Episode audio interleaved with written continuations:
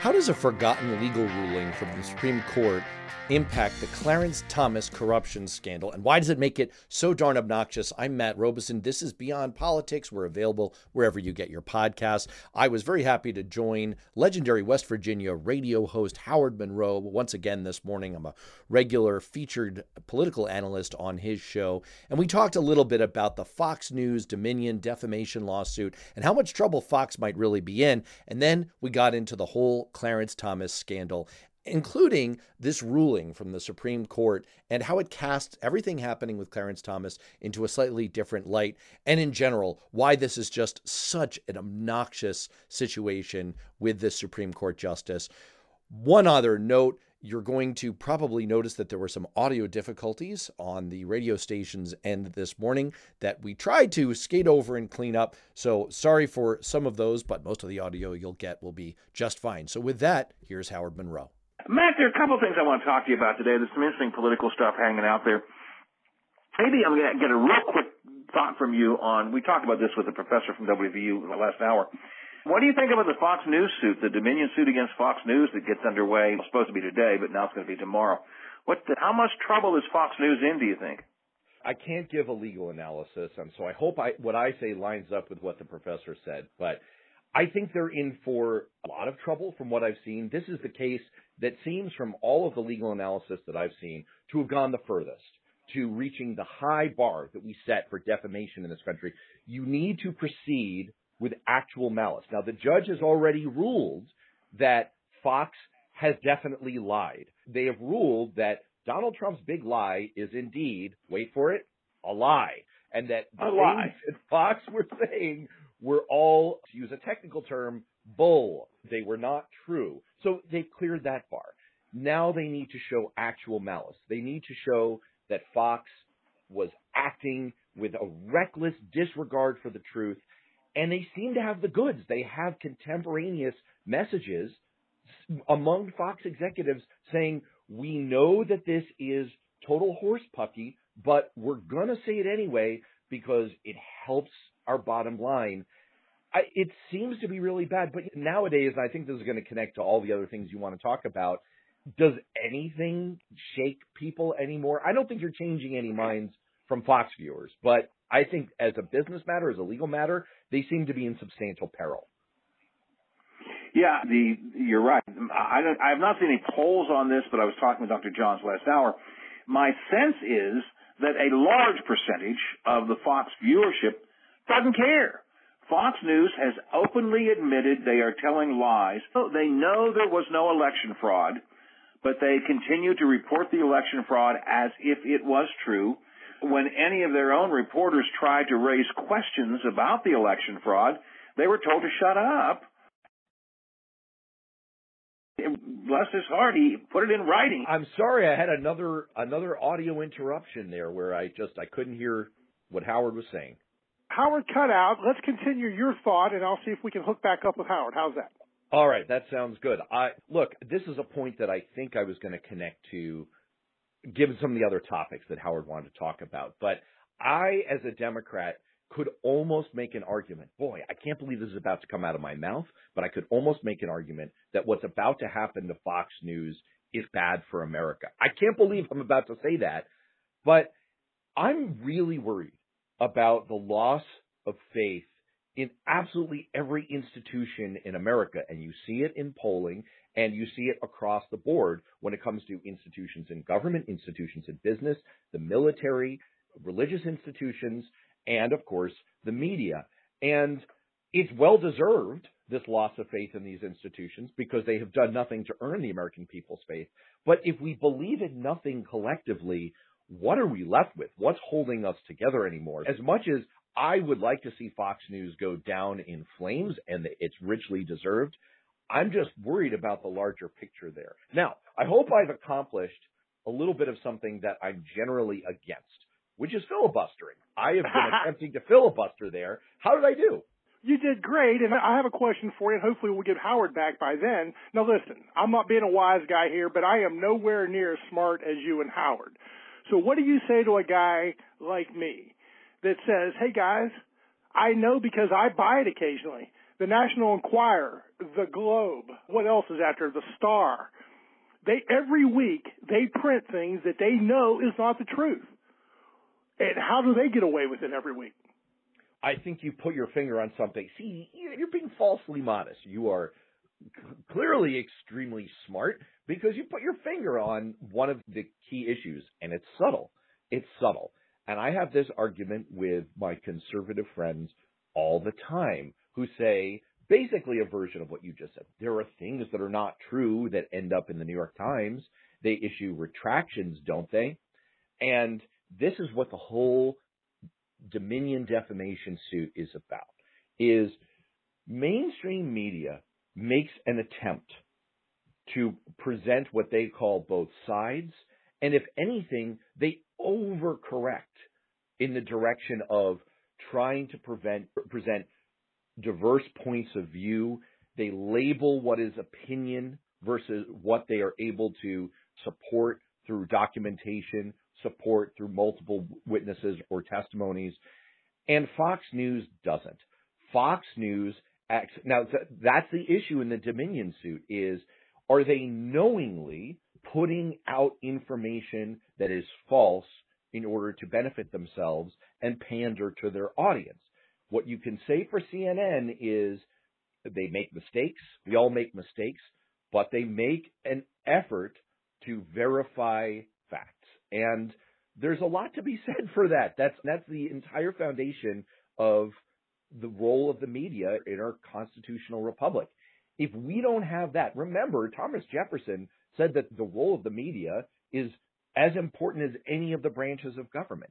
If we don't have that function, if we can't all work from a common understanding of the world and make judgments, we don't have a democracy. We don't have any way to govern ourselves.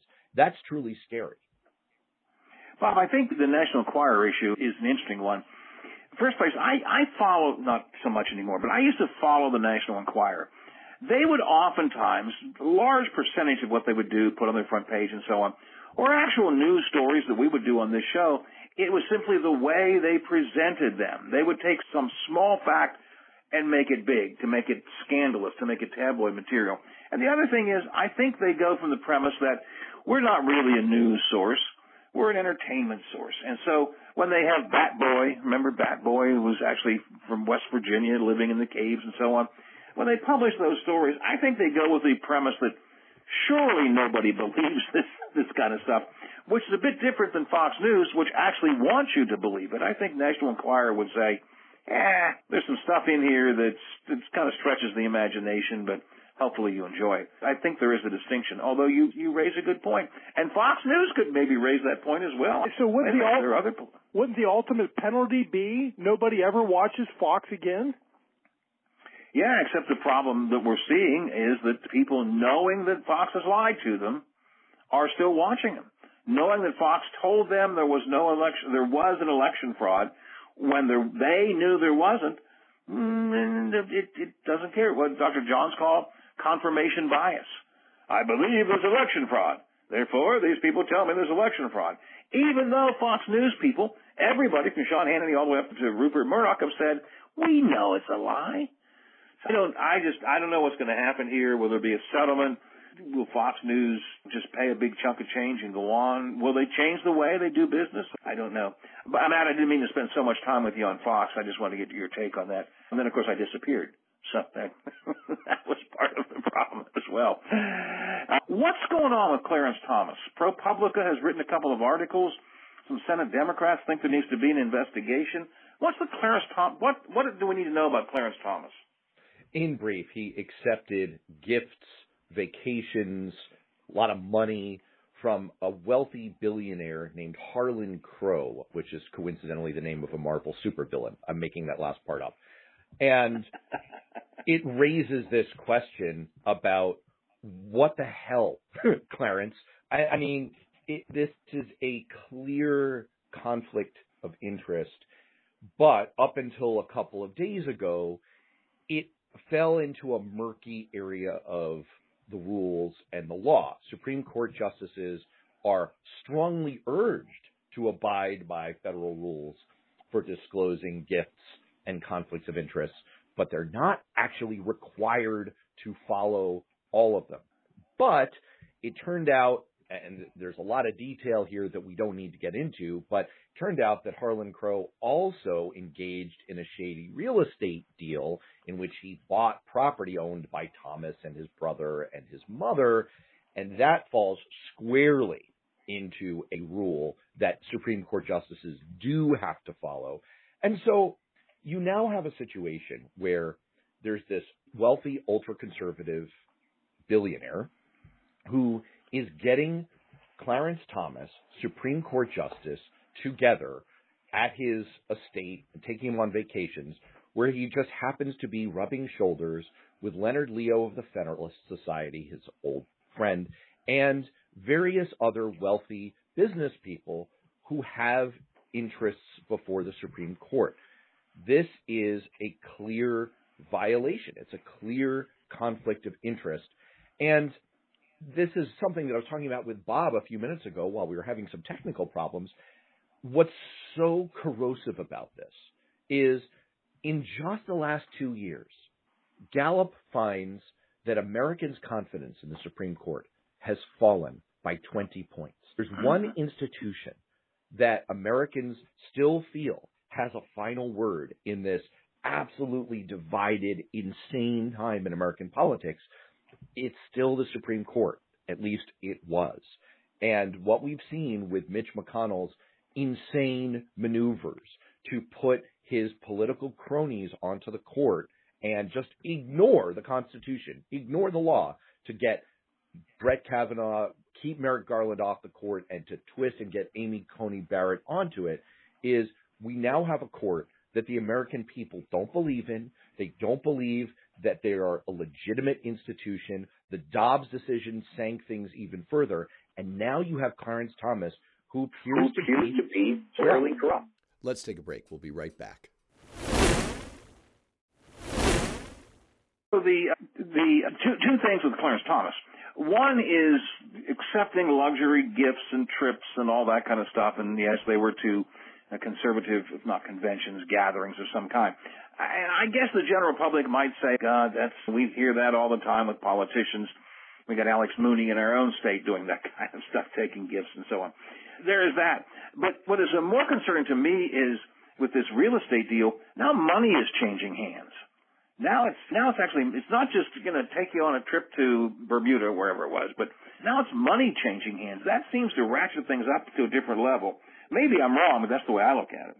Can I build on your point there for a second, Howard? There are two issues that that jump out from that. One, the at the core of this is people. Your first point, people might say, "All right, it's actually on my show on Beyond Politics." My conservative panelist that we have on every week said last week, people, prominent people take gifts from other prominent friends, like maybe this isn't such a big deal. Except don't forget, what's at issue is, is it affecting your judgment in doing your job as a Supreme Court justice? And what's so obnoxious is that Clarence Thomas ruled in 2016 on former Virginia Governor Bob McDonnell, for the exact same freaking thing, taking $175,000 worth of gifts, cash, loans, and Clarence Thomas said, yeah, that's okay. That's not a problem, while he was doing the same thing. So that in itself is a problem. That's a legal problem. There, there's a, there, on its face, an appearance of corruption there. But then the other piece of this that's so concerning, that, that's so destructive to our uh, American system of government is his wife. Ginni Thomas yeah. is an ultra conservative and very active activist who has been getting funded by Harlan Crow and the same set of wealthy backers who are rubbing shoulders on these paid vacations. Harlan Crow put money into an advocacy group that Ginni Thomas started, from which she drew $120,000 in salary. There is m- money directly going into the Thomas household from all of these sources who have issues before the court, including the insurrection, including hmm. rulings that Clarence Thomas made after his wife had advocated for overturning the election, had gone out and sent emails to a list serve, an email list serve of former highly placed Clarence Thomas law clerks who are around the country advocating for overturning the election. So in their household, I know that she says, Oh, I never discuss legal matters with my husband. At what point do you say this doesn't make any sense anymore? Because there are hundreds of thousands of dollars coming direct from real estate transactions, from salary, from donations going to institutions that Ginni Thomas controls. There's hundreds of thousands, if not millions of dollars coming into his household from the same set of people who he's hanging out with telling him, we want this, we don't want that. And lo and behold, there are rulings that are benefiting those same people. The Ginni Thomas thing has been hanging around for a while, though, and hasn't caught a lot of traction other than in left leaning circles. But I think these ProPublica stories are going to frame the Ginni Thomas story in a different light now. ProPublica stories, the luxury trips, the real estate deals, as I said earlier, ratchet this to a different level, and that may then turn the spotlight a bit more on these Ginni Thomas connections and the insurrection rulings and all that kind of stuff because again, I think up until now it hasn't gotten a lot of attention outside a certain circle. But I think maybe this Clarence Thomas thing will. I know some Senate Democrats, I think from the Judiciary Committee primarily, are trying to get an investigation going. Do you think that'll happen? I think that'll happen. Sheldon Whitehouse, a frequent guest on my show, we're trying to get him back. Senator from Rhode Island is working on an investigation. Richard Blumenthal, the Connecticut senator, working on an investigation. I do think there is likely to be some Senate action on this. And look, I want to connect a dot here and be super clear about something. I don't think that there's an argument that somehow all of these corrupt payments going to Clarence Thomas have really changed who he is as a jurist. I don't think that anyone is saying he would have ruled like Ruth Bader Ginsburg, except he got hundreds of thousands of dollars and he changed his mind. No one is saying that. But it's this what you're hearing from the right wingers, the Fox News types, the MAGA types, the Republican leadership is, oh, this is a kerfuffle. It's the same darn thing you heard when they were defending Donald Trump after his arraignment. He may have broken the law, but isn't he really above the law? Isn't he really not subject to this? He should really, this is too minor to hold him to account for okay, uh, that's a very interesting argument that you reach a certain point as a right wing politician or judicial leader in this country, and now you're above the law. I'd really like to challenge our Republican friends to produce a list of all the laws that Clarence Thomas, Ron DeSantis, and Donald Trump are no longer subject to because they have reached a certain echelon in your politics. It's pretty obnoxious. One of our one of our local congressmen, a right wing congressman, had said that why the indictment of Trump was like something in a banana republic. I said, no, in a banana republic, you don't see the president, the powerful people being indicted.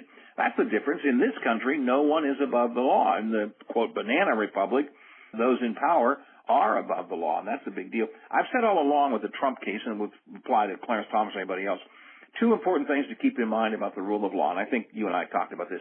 Number one, nobody's above the law. Nobody. Not a Supreme Court justice, not a congressman, and not a president or an ex-president.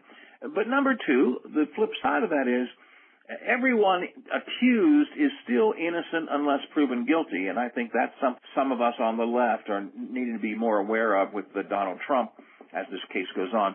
Matt, I wanted to talk about Trump, and I wanted to talk about the Tennessee legislature, but um, because of the problems we had and because I got to you late and all kinds of things. I don't have time, so we'll pick us pick up on some of that stuff later on.